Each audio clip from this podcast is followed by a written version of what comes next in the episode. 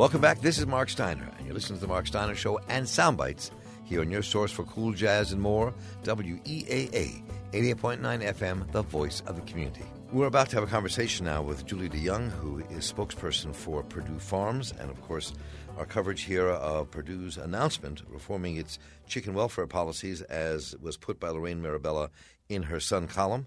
Uh, and uh, we'll uh, also be talking later on with Scott Edwards from Food and Water Watch and with Ian Kullgren from the Politico, who wrote a really good story on this. Uh, and now we're here with Julie. And Julie, welcome. Good to have you with us. Thanks. So appreciate you having me.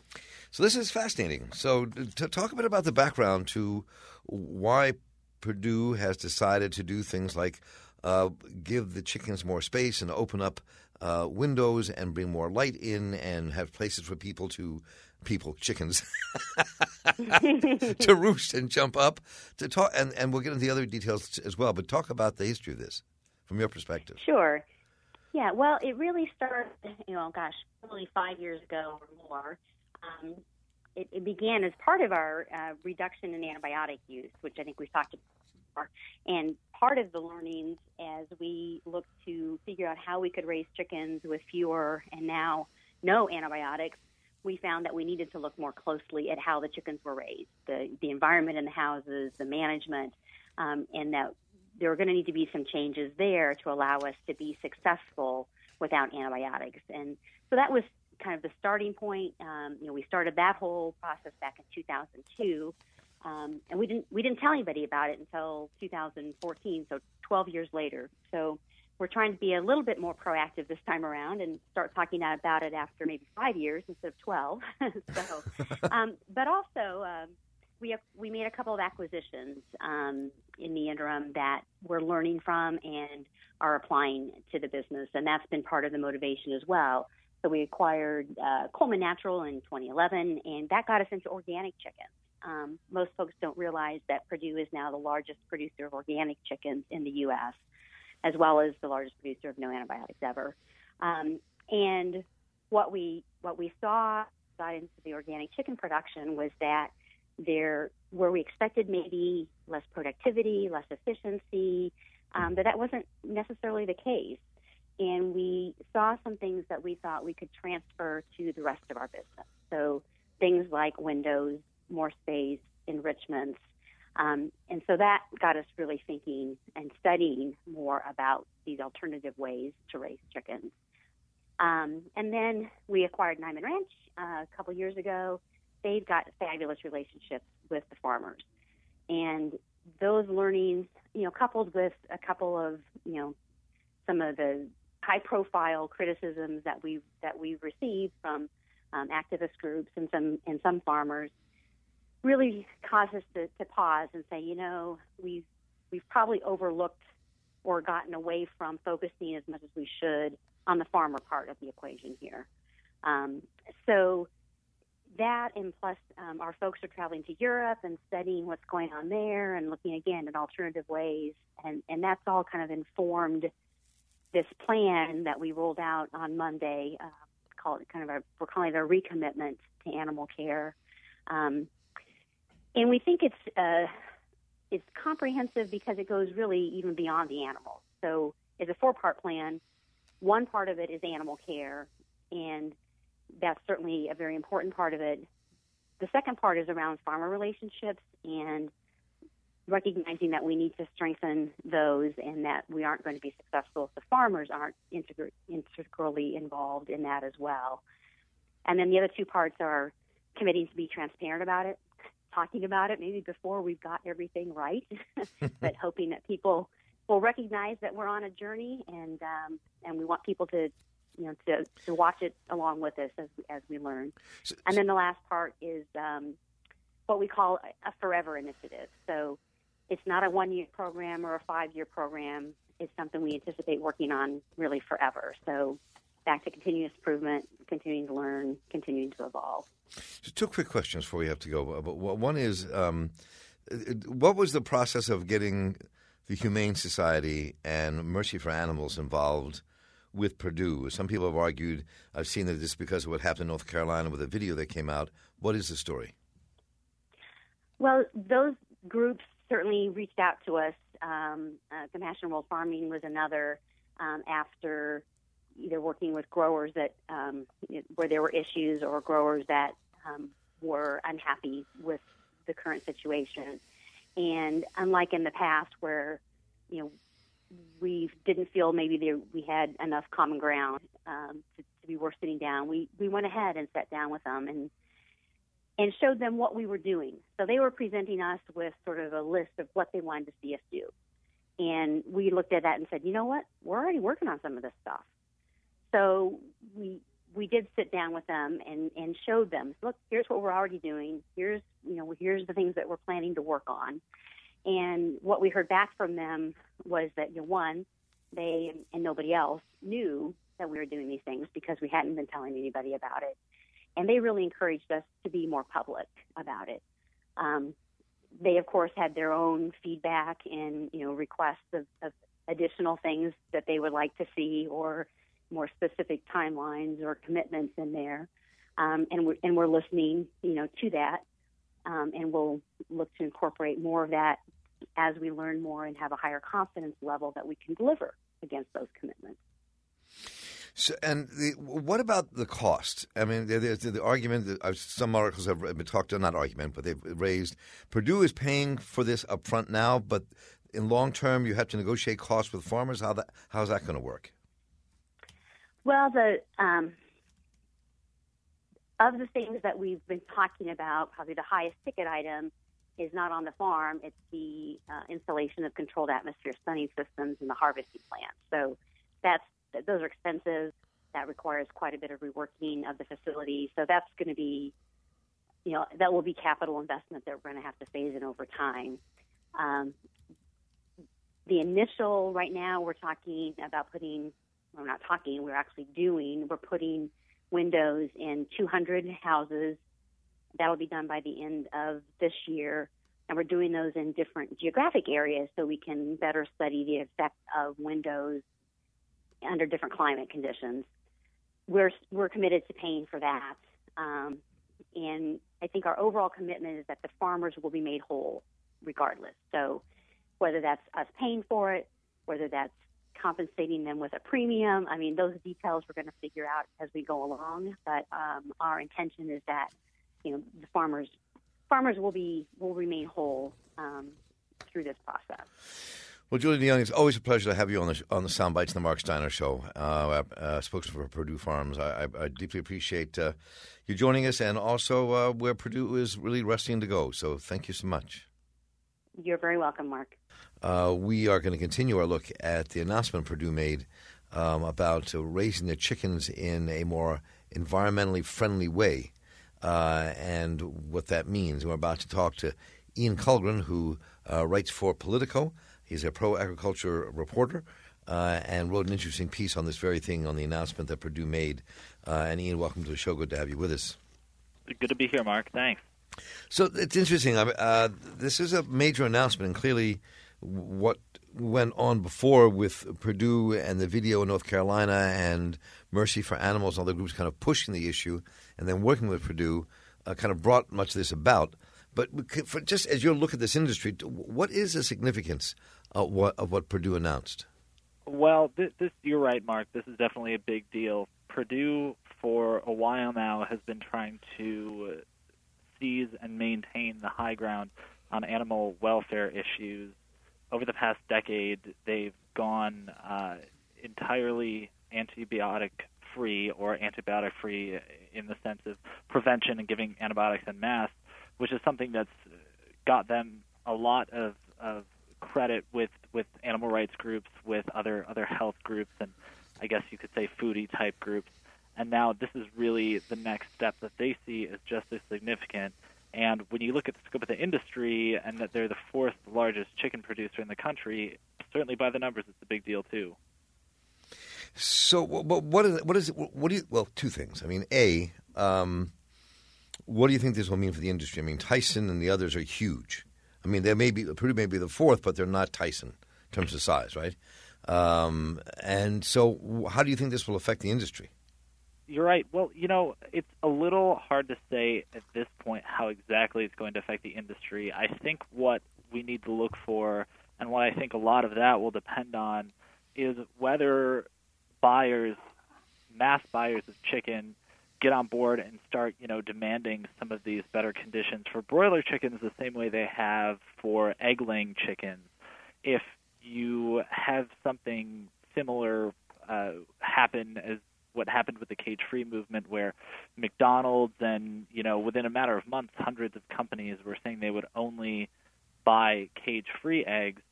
If you have that kind of weight and that kind of buying power get on board, then I think definitely things would move quickly with uh, with the other companies. But it's just a little bit difficult to say at this point whether uh, Perdue's shift will spark uh, more demand from some of those big big players. I mean, it's interesting. We're, we're not we're not talking about Perdue turning to, over to free range chickens, but no, we're not. so, but we are talking about they're making more room for birds to perch and to run, for the windows to be put into these houses uh, that they have, um, and issues like that, and, and, and even kind of looking at their um, the, the, how they genetically modify things, and maybe re- rethinking what they do there. I mean, these are so these are these are issues clearly that they respond to a market, and it says a lot about where the market's going. I, I think you're right about that. I mean, we, we have seen over the past few months and years an increased demand for you know just better better uh, maintained for food and sourced food, and I think we're seeing that play out with some of the uh, discussions that are happening right now about uh, you know or, organic uh, organic chickens and uh, what constitutes an organic chicken and so forth. So these are these are definitely big changes, yes, um, and but they certainly won't happen overnight. Um, these are going to be very expensive changes for farmers, and some farmers groups are worried about how much how much it's going to cost to do some of these things. When you think about adding more space per bird and putting in windows, I mean these are big big upgrades that cost a lot of money and are going to take time to do. Therein lies part of the rub so the question always has been, and between some farmers and and Perdue and other companies, is who pays for these? I mean, the farmers have to take out these huge loans to build the houses in the first place, and for all the equipment. So right now, Perdue's saying it's paying at least for the beginning of this, 200 chicken houses, maybe 2,000. But there's there's no clear idea now who's actually going to ultimately pay for all of this, right? That's true. There is no clear idea who's going to ultimately pay for this. Perdue when I talked to some of the executives on Monday, they did mention an idea that they have that's really going to be a linchpin in this, which would be to modify the tournament contract system that is really the, the staple of, of the chicken industry to include some incentives for adapting some of these, you know, more humane, these these better chicken houses and so forth the question I think, and that other groups have raised, is whether those incentives will be enough to actually cover the cost for the farmers, and whether farmers will still be on the hook at the end of the day.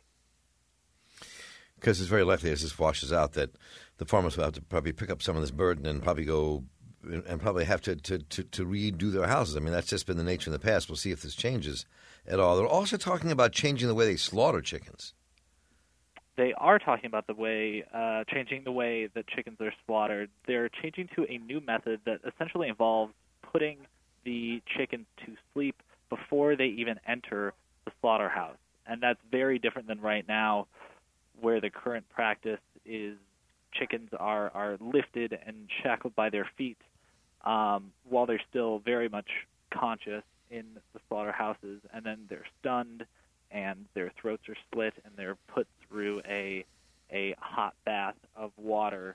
Um, pretty gory system, and it's certainly you know any slaughtering system is is going to be violent, but this uh, they say will be better for workers as well because they'll be easier to it'll be easier for them to handle the birds. There will be fewer in, injuries, and it will be you know overall they think more humane for the chickens. And that part has gotten some praise from the Humane Society and other groups who are very interested in, in animal welfare. I, am really fascinated to see how this folds out. We've been covering Perdue and the chicken industry with some intensity over these last several years, a bunch of years, uh, on our program here, Sound Bites. And so uh, we'll see if you're the guy you interviewed, Josh Balk, uh, Senior Director for Food Policy at Humane Society, is right when he said, you quote him in your article saying, we're going to see instead of an arms race, a wings race. In this, Perdue yes. is far ahead. yes, yes. I mean, Perdue certainly, when, when you look at Perdue, when you compare Perdue to other companies like Sanderson Farms and Tyson, they certainly are making some bigger steps to address some of these issues than those other companies. Here you've got Perdue, for example, 10 years into an effort to rid antibiotics as much as possible from its flocks, and Sanderson Farms, meanwhile, is still saying we don't believe there's any direct connection between antibiotics and uh, antibiotic resistance. So they, they, Perdue has certainly been quicker to embrace some of these issues that consumers are increasingly caring about uh, than other companies. See, Ian Kullgren has been with us here. He is uh, the pro ag reporter for uh, Politico. I will be showing you his article on our website at steinershow.org. Ian, thanks for the work you do, and I appreciate you taking the time with the Marc Steiner Show and Soundbites today. Thanks for having me, Marc. We're about to talk to Scott Edwards, who is co director of uh, Food and Water Justice at Food and Water Watch. Scott, welcome back. Good to have you with us. Thanks, Marc. Good afternoon. So this this seems, uh, on the face of it, from to, to be a pretty wide ranging change, a pretty dramatic change for Perdue in terms of bringing light, having more room for chickens and places for them to move, and and pulling back from from some of the ways they've been raising chickens and uh, challenging their own genetic research. Well, so what's your take on this?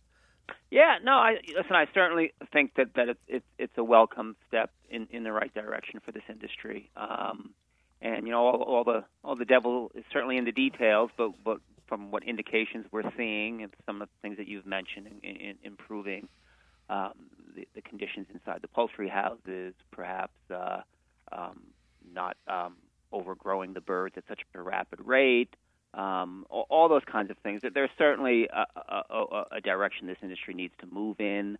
Um, they need to do a lot more, um, and, and it's aimed at, you know, as you said, animal welfare. There are certainly um, lots of other issues uh, about the industry that also need to be addressed. Um, but you know, listen, I, I, I, um, I, I, I think it is it's a good move, and I'm glad Perdue's doing it, and um, I hope that other integrators follow suit. Well, the Craig Watts, who's a farmer in North Carolina, um, who could not join us today, but we'll be talking to in the coming weeks, um, was one of those farmers that contracted at Perdue and then released this video. And many people say it's his video that released, uh, looking at the conditions in the chicken houses that unleashed this kind of this this change and kind of pushed it because of what they saw. So, I mean, so uh, what questions do you have around that? Well, you know, I, I think that, that what what Perdue has done here is is they've identified an opportunity. Um, I think you can even see in some of these articles discussion about, uh, and, and this has happened with, with antibiotics in the past. Um, you know, in, in terms of pure size and, and volume of production, Perdue's not going to not going to uh, compete with, with a company like Tyson. So what, what Perdue is doing, I think, is is they're identifying a niche. They're they're I think being very wise in in recognizing that um, consumers are being and, and through things like what happened with Craig Watts, but even other stories and, and information that's out there. There are a lot of groups out there. There are a lot of advocates out there who are talking about this industry in ways that it hasn't been spoken of before. Um, there's increased transparency. There's, there's increased attention to, to what some of the many faults of this industry are. And I think Perdue seeing that and, and seeing that, that when folks go to the market now, this is in their mind. And, um, and they've talked about how they want to move into humanely raised or the organic market, and they realize that they can charge more for, for chicken if they do these kinds of things. So I think it's very much uh, a, a market decision that they can do these things and and market themselves into a, an increasingly aware consumer base that they are the better poultry company, um, sell their product for more money, not really impact their bottom line profit margin, um, and and and have that as sort of a, a, a niche market for themselves. It was interesting that that the, the, the way this came about. I mean, with with uh, with the LA-based group Mercy for Animals that uh, was deeply involved in that video that came out of North Carolina, actually helped them develop this plan. But the, there's also devils in details we'll talk about later on in this program, which have to do with who actually pays for this.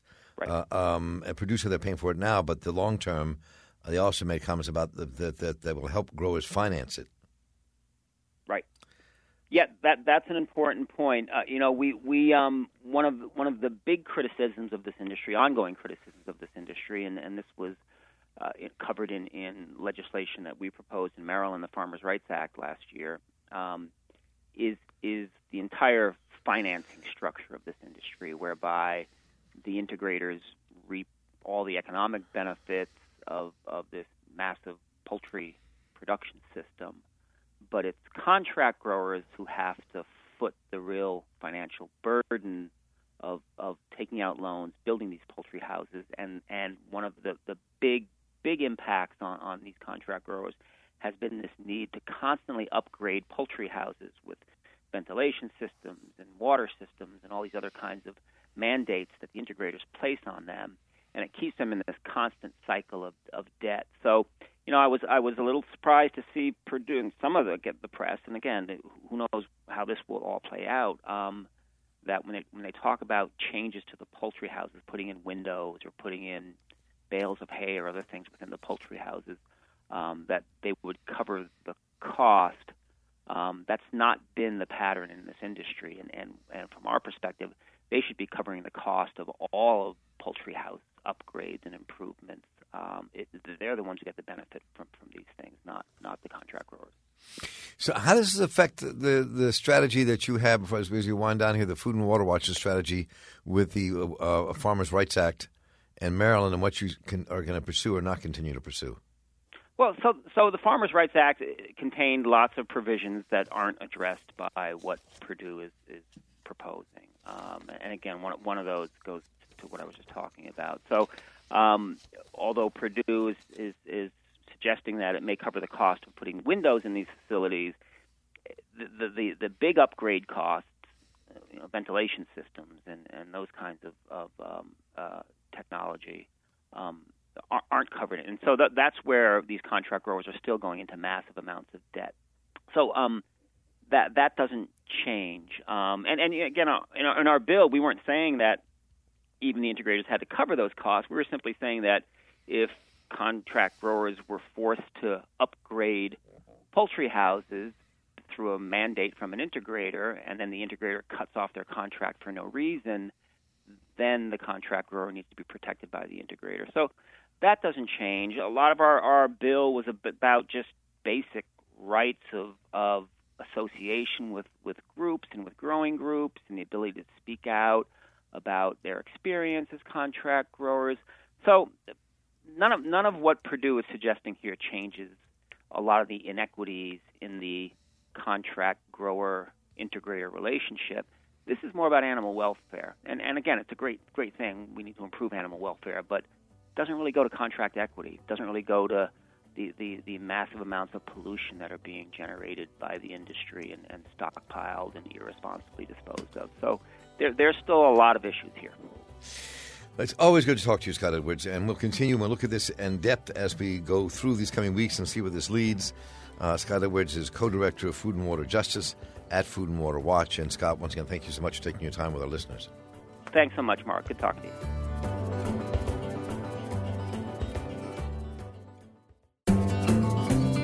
Welcome back. This is Marc Steiner, and you're listening to the Marc Steiner Show and Soundbites here on your source for cool jazz and more, WEAA 88.9 FM, the voice of the community. We're about to have a conversation with Jenny Zhao, who is a reporting fellow, reporting fellow for the Center for Public Integrity's Environment and Labor team, who just wrote this article in Grist. Uh, it really a very intense and deep article in Grist. Uh, fracking produces tons of radioactive waste. What should we do with it? And Jenny, welcome. Good to have you with us. Thank you. Thank you for having me. So, uh, the first question is you know, we, we talk a lot about uh, fracking and the issues built around fracking. As a matter of fact, we're here in the state of Maryland where the moratorium ends next year. Right, right. And uh, that battle is going to be renewed. And one of the things we don't talk about in all that is what you're writing about here. We've talked about all the waste and, and what happens to drinking water and and and and the rest, but nobody has really thought about the radioactive waste or even knew there was radioactive waste.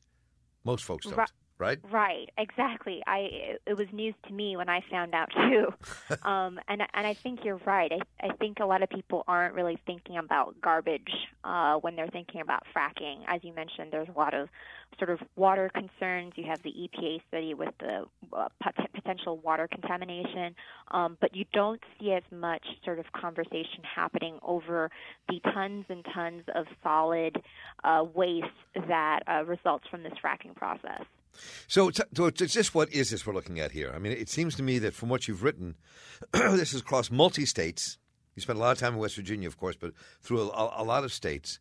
Um, and the, the, while we know about the other waste that, that was reported the, from uh, from the shale exploration for gas, the sand, the chemicals that are pumped in, and all the stuff that comes right. out of that, uh, the brine, the sludge, rock, and soil equipment, as you talked about, that you wrote about. What what what is the nature of the ra- ra- radioactive waste? Where does it come sure. from? Right, right. That's a great question. I mean, I think when people think about uh, drilling uh, with fracking, you're you're drilling often thousands and thousands of feet, um, and you're you're essentially tapping into this really tight rock. That's why it's called hydraulic fracturing. Is that you're usually injecting sand and a bunch of these chemicals deep underground. Well, as you're drilling, you're unearthing all of these natural materials, soil, rock, uh, dirt, all these types of things, and they're all sort of naturally radioactive. So any soil or rock that you actually come across, there's some radioactivity connected to that. What happens when you add hydraulic fracturing to the mix is that it becomes what's known as technologically enhanced, naturally occurring radioactive material. It's a, it's a mouthful. It's called TENORM. And uh, what it is is it concentrates in radioactivity. Um, so you're getting back these waste products that uh, are of a higher radioactivity than you would have just, you know, uh, digging up some soil in your backyard for a vegetable garden or something like that. Um, so, and and um, you know, as I mentioned in the story, it's all sorts of waste products here, uh, all the way from the dirt that you are uh, digging into, uh, all the way from the equipment that you're using to sort of separate out all the liquid and the solid products that you're getting from this fracking process. So, uh, so the interesting here, scientifically, it seems, is that is that it's the it's when you break open these rocks, it's what's left behind, creating this where they kind of almost meld. One of the theories is this create this radioactive waste from different rocks, and they begin to. That's when they begin to form. That's when it becomes could possibly be dangerous. Is that right? Yeah, I mean, it, any sort of radioactive material could be potentially dangerous. It's it's the type of uh, radioactivity and and um, you know how long it is. And when we're talking about radioactivity from fracking, uh, the most common isotope uh, would be radium 226, um, and there's also radium 228. But the what what it means is that it, it has a long sort of persistence, has a long half life, which means it would take millennia. Uh, you know, it'd be radioactive over the course of several millennia. Um, and when you think about this, this stuff is getting sent to landfills. And when I mean landfills, it's the same sort of landfills that are taking your household trash. Um, and, and landfills typically, you know, no one really thinks about them more than maybe 30, 50, 100 years out into the future, not, not millennia. Um, so there is a, a issue there of you know what we're doing with the waste now raises a lot of questions about the long term health aspects of it. And uh, the main issues with radium is that it uh, decays down into radon, which is uh, the gas that can be found in a lot of basements and a lot of buildings and um, is carcinogenic. So it seems to me one of the overwhelming, overwhelming issues here is that there is no national regulation of fracking, so everything is left to the right. states, right? Right, right. It's it's just kind of done in this piecemeal fashion. Um, so, for instance, there's no one federal agency that fully regulates all of the waste products from fracking. You have, you know, EPA uh, looks over some of the liquid wastes, and as we've seen with the injection wells, that was recently uh, tied to uh, human-induced earthquakes, kind of the seismic activity we've been hearing about in some of these states that are being heavily uh, fractured. Um, and then you don't really get as a sort of a coordinated, all-encompassing uh, set of regulations over how to handle this waste, whether or not you even track it, and how you're supposed to dispose of it. So the reason why this story looked at multiple states is because this waste is moving around uh, across state borders. Um, and I, I say that for the waste that is being tracked. There's a large proportion of this waste that kind of just uh, goes out into the air. No one really knows where it ends up, and uh, so much of this is self-reported by companies um, that it becomes very difficult to track. Pennsylvania um, has been trying to track some of these loads and been having sort of limited success with that. Um, and this is as recently as for 2015 only. Um, so it's been very difficult for the states to kind of have a handle on this. Well, I mean, it, it's it's there's no real research going on other than the research being done outside. There's no st- state sanctioned research that's going into depth about any of this. Isn't that right? There's there's some. Pennsylvania did do what what is uh, a, a pretty big sort of comprehensive research where they actually took some samples and they did some modeling, and um, I believe the report was a couple hundred pages, and and a lot of the states uh, kind of said, you know, we're we're going to see whether or not this is something we should be concerned about following the Pennsylvania study. Um, so Pennsylvania did do one of the more, I guess, comprehensive studies about this.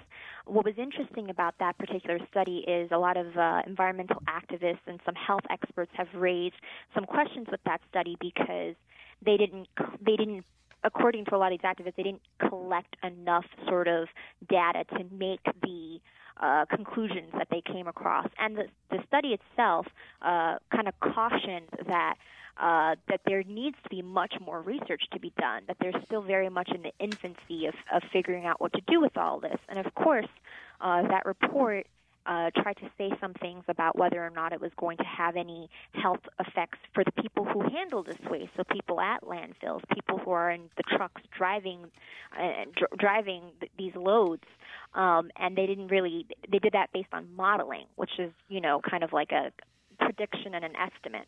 Um, so it's, it's still very early on in the process, and you see some states starting to really be concerned about this, starting to, to throw some research into it, but it's very expensive, um, very difficult, and then, of course, you need uh, people with the scientific expertise. And that's not typically been uh, with the people who are employed at the state. Uh, for the Pennsylvania report, they actually went and used a private contractor to help them uh, draft that report.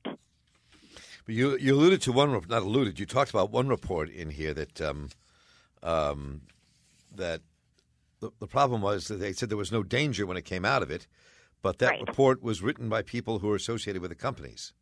Yeah, yeah, that that would be the the Pennsylvania uh, report was actually. Uh, I guess co-authored or, or they had a contract out with a, a private contractor that is actually a nuclear waste uh, type company. Um, it's a company that Pennsylvania's Department of Environmental Protection has actually used for a very, very long time, for several years, and it ends up being the same company that's actually helping them monitor the situation at landfills. Um, so there are some questions raised by uh, some groups, including uh, uh, the Riverkeeper group, Delaware Riverkeeper, um, about whether or not that was appropriate to have uh, that contractor uh, author that report when they were already kind of getting business from that particular state. Because if there were any problems, I mean, you know, it, it would be the same company that's kind of been handling the situation for the state for many years or working with the state on that particular issue for many years. So there was some sort of criticism on that. But again, regardless of who ends up doing these reports, there's the consensus that that there just hasn't been enough research on what's happening with all this stuff. It's it's, it's kind of like a black hole type situation. I I went and asked for a lot of these records, and I found out that a lot of these agencies were not really looking over these records. Uh, so there was the question of um, even if even when there's regulation, what's the enforcement behind it? What's the tracking behind it? and often I, I walked away with a lot more questions than answers. So, what is it that we do not know that we need to know when it comes to the question of, of fracking and uh, um, and the radioactive waste? And what is it that we just don't well, know? We we don't know a lot of basic things. We don't know, for ex- for instance, how much is actually being produced. Uh, only one state out of the four that I looked at, I looked at Ohio, West Virginia, Pennsylvania, and New York.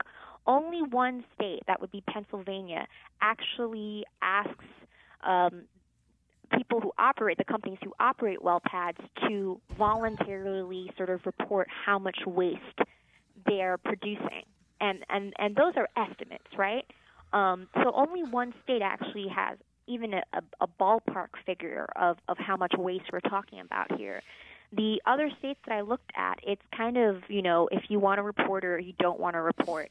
Um, and so that can be a big problem because we're not even sure of the scale. Um, because of how many wells have been that, that have been, you know, um, drilled, you can kind of get kind of a ballpark. But like I said, each each well could vary uh, how deep you you drill and all these types of things. So the basic question of how much of it it is, where it's going, and where it's finally being disposed of. I mean, I, we really can't answer any of those questions. So what, what we're saying is we do not we don't understand what this radioactive waste byproduct is doing once it's when it once it ex, is exposed in the fracking process, and we don't know where it is, where it's being dumped in dumps right. Uh, and and where those dumps are or how much is in those dumps. We know none of exactly, that. Exactly, exactly. I mean, it, it it becomes very very difficult to track all this. And for example, um, we worked with the Ohio Valley Resource, which is a, a new radio consortium that covers Kentucky, Ohio, and West Virginia. And Kentucky right now is in the middle of multiple pending state-led investigations trying to figure out how this fracking radioactive waste that was pretty high in radioactivity um, ended up in some Kentucky landfills where it's illegal to actually dump uh, that stuff.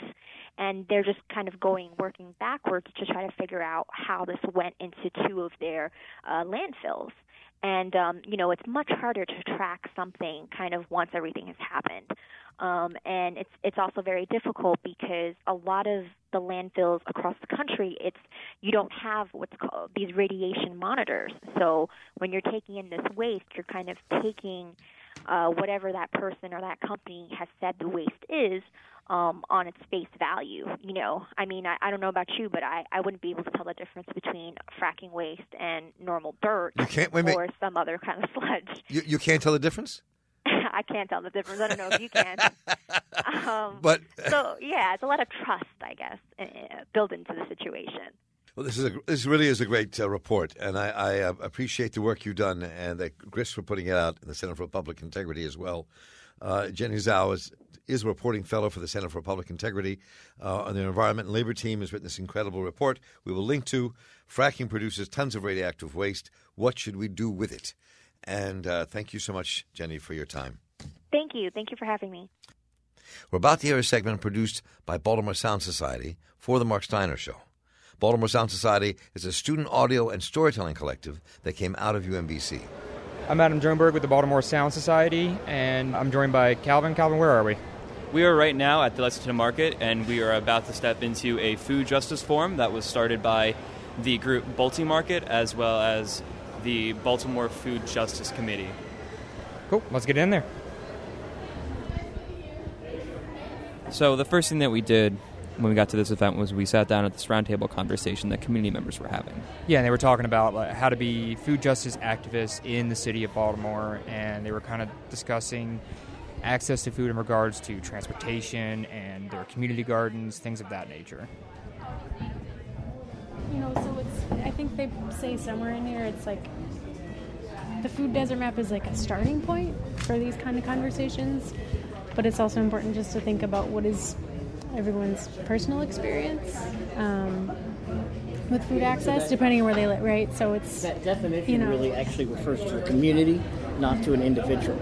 Um, so, one thing that's really important, I think, when we talk about food deserts, is to actually define them. And this is all in total. These are three points that need to be met in order for the uh, area to be a food desert. Okay, so number one. Number one is a supermarket or alternative that provides fresh produce of some sort, is more than a quarter of a mile away. The medium household income is at or below 185% of the federal poverty level. And that's number two? That's number two. And then over 30% of the households have no vehicle available. That's number three. Yes. So if all of those are met, as well as the average healthy food availability index score for the stores, which is basically the healthy food they provide. Just this factor of like, like access. So, you know, if you look at this portion of the map up here, where there's no like, where there's no food desert, there's a supermarket, but you know, there's a portion over here where there's there's no food desert, and there's like a community garden. But I, I wonder like the access to that community garden, like who who is able to get a plot or who can farm there. And then the other thing too is like you know generally community gardens only operate in the summertime, so you're only getting fresh produce like spring, maybe spring, maybe fall, but mostly summer. And so like those are two things. West Baltimore, you might have blocks that are just empty, you know, um, and that could be a, a, place where community gardens might be a better and more feasible solution than if you have a food desert where you have, you know, three apartment buildings on one block, you know, something like that. And even that, even if it's not at their specific house, how far away is it to get to a place where there is open space? Or could there be open space if we would just take care of that blighted block where nobody is living anymore? Uh, can I get everybody's name real quick? I'm Erin Beal. Tommy. Mary. Ruth. Damien. Mike. Nia. The activities that they were doing were punctuated by these. Um, I don't want to call them lectures. What would you call them? More of an open discussion because it wasn't just strictly a. It wasn't somebody talking. No, I wasn't just talking to. It was talking with everyone because it was all about being a community discussion. It wasn't about being like lectured to or talked to. It was specifically about incorporating the community's voice into this discussion of community and food access. Yeah, so it's like this back and forth from the activities and the small group discussions into the large group discussions.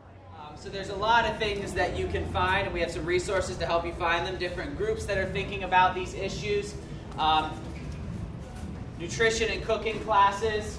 There's a lot of great things going on in this city, um, and information is power. So look into those, and that's basically it. So, any questions? Any thoughts? Any criticism? So who, we talked to a woman, Laura. Laura Flam. Okay. Yeah, we talked to Laura Flam about the food desert map that they provided us, and she kind of gave us some insight into how race really correlates, especially when you're talking in the context of Baltimore. Race correlates heavily with food justice. She she put it in perspective for us. Yeah, she really did. My name is Laura Flam, and I am the Director of Healthy Eating and Active Living at the Baltimore City Health Department. So today we are honored, humbled, thrilled that we are hosting our third annual Food Justice Forum for the city. Some of the main issues are regarding food and food justice in Baltimore right now. What do you want to see really be addressed currently? One of the issues that I think Baltimore has done a really good job of raising awareness about is that our city, unfortunately, is very segregated. And those same lines where we see our racial and our economic segregation, those are the places that you have very high rates of diabetes and heart disease.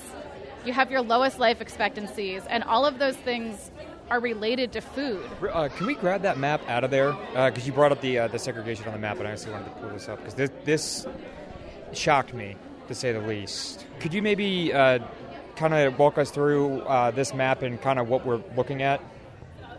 This map is one that shows a few things. So it's a map of the city of Baltimore, and there are little dots that represent people's race.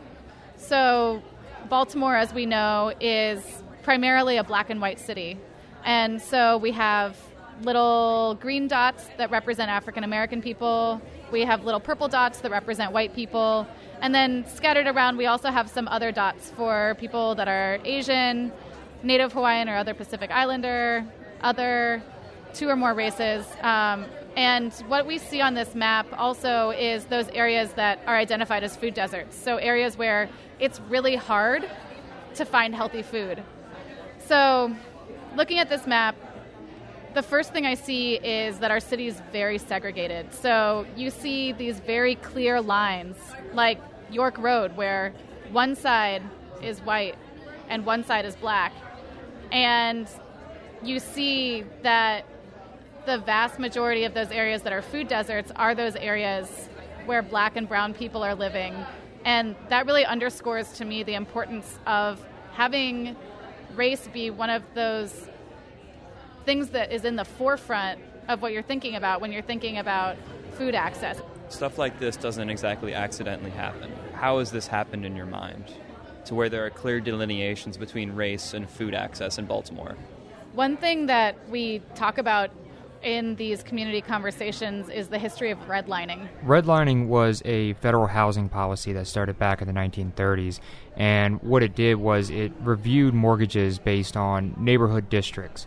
And practice is often turned into denying homeownership opportunities based on race and ethnicity. And one thing that the facilitator in the session that I was in pointed out is if you look at the historic map of Baltimore and the communities that were going to be redlined, the connection between those communities and the areas that are food deserts now, it's it's shocking, frankly, to look at how there were systems and policies in place that are still having these very real impacts today. And certainly, it's not just one thing. It's not just federal policy. There's interpersonal um, and individual decisions. So there are things we can do as individuals. But I, I would say one very clear uh, thing that spurred this kind of disinvestment would be redlining. Uh, right as we were getting ready to leave, um, we ran into this guy, Eric Jackson, who uh, Laura actually told us to talk to. We caught him like just as just as he was leaving. Just as he was walking out the door, pulled him aside. he runs an organization, or is a part of an organization called the Black Yield Institute. Right. So we talked to him really specifically about what he does through this organization, as well as what food justice means specifically to him, as well as his organization. And that was kind of the theme here: is what what food justice meant to each individual. Yeah, to each individual as well as to the mass organization that they're represented, and what really needs to get done as soon as possible. What's the most pertinent issue in relation to food justice in Baltimore that they wanted to see get done? Sure. My name is uh, Eric Jackson. Uh, my role here, not only as a participant, but was um, I was a moderator for a panel discussion that was uh, action oriented, and um, you know, I just had an opportunity to connect with folks on that level, and also just to at least my unofficial role in this uh, forum and at large is to shift the political discourse from those uh, more liberal, you know, neoliberal concepts of, food security, food access into something that's a little more substantial, like food sovereignty, and for me, particularly black food sovereignty, um, and elevating the conversation of justice to one of uh, intersectionality and human rights. So, in a real way. So, yeah, that was my role. Could you tell us little about your organization, Black Yield Institute? Sure. So, Black Yield Institute is um, a black led institution, an emerging black led institution in Baltimore City, and our uh, vision is black food sovereignty. We envision a strong, powerful, healthy black community. Uh, or community of black people, people of African descent, that have um, that control and govern the food environments that where we live um, and do it in a way that's collective and that affirms African people. So that's the work that we're doing, and um, we intend in in forums like this to elevate that conversation. That in Baltimore City, a city that's 63% black, that black people should lead any effort um, towards social change, social transformation, but especially that uh, food, because everybody got to eat, and every black person needs to eat, and there's no reason why black folks are being fed by um, predominantly by other groups and by, um, from a class perspective, people, very wealthy multinational uh, conglomerates that are not contributing to the economic development of the black community. So that's our goal, and uh, that's what we intend to do, and that's what we're doing. After all the talking about food justice, it sort of left us with the question what does food justice mean to you? And while you think that over, we'll let the answers that we heard take us out.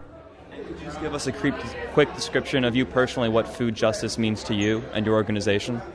Sure. Uh, food justice is um, a, a move, an approach to addressing uh, systemic food issues, and I would say elevating to food sovereignty, one that uh, builds power, that sees the issue from a human rights standpoint, um, and uh, it is the right of all people to have access to healthy, affordable, culturally appropriate food where they live, and that is, uh, you know, nu- of nutritional value and like I said, from a sovereignty standpoint, um, that the people who eat good food and healthy food, they also benefit economically, politically, and socially, and spiritually from that food as well.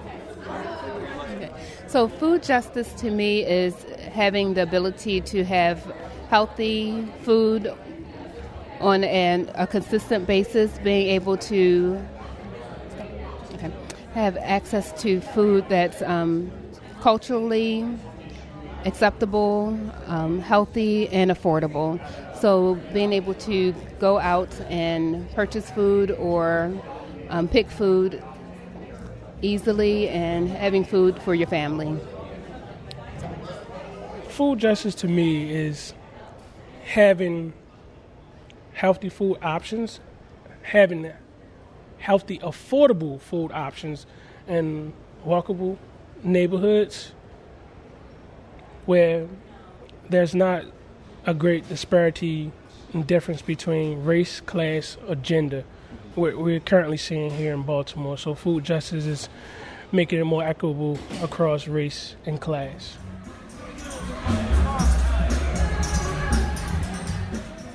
This episode of Soundbites is a production of the Baltimore Sound Society in collaboration with the Center for Emerging Media and The Marc Steiner Show. Today's episode was produced by Calvin Perry and Adam Dronberg. Our sound engineer is Dan Goodrich. Our senior producers are Shira Singlenberg and me, Megan McGrath. Special thanks to Eric Jackson, Crystal Foreman, and Dewan Patterson, along with Laura Flam and Bo Banwell of Baltimarket. Thanks for listening. The Marc Steiner Show and Soundbites are productions of the Center for Emerging Media, made possible in part by a grant from the Town Creek Foundation. Our senior producers are Stephanie Mavronis and Mark Gunnery. Our engineer is Andrea Melton. Our interns are Morgan Barber and Calvin Perry. Our theme music is by Walt Matthews of Clean Cuts. Send me your thoughts about today's program to talk at steinershow.org. To podcast The Marc Steiner Show share it with your friends, visit us on the web at steinershow.org or listen to us via your favorite podcasting app. You can also learn more about Soundbites and listen to past episodes at soundbitesradio.org. And for your source for cool jazz and more, WEAA 88.9 FM, the voice of the community. I'm Marc Steiner.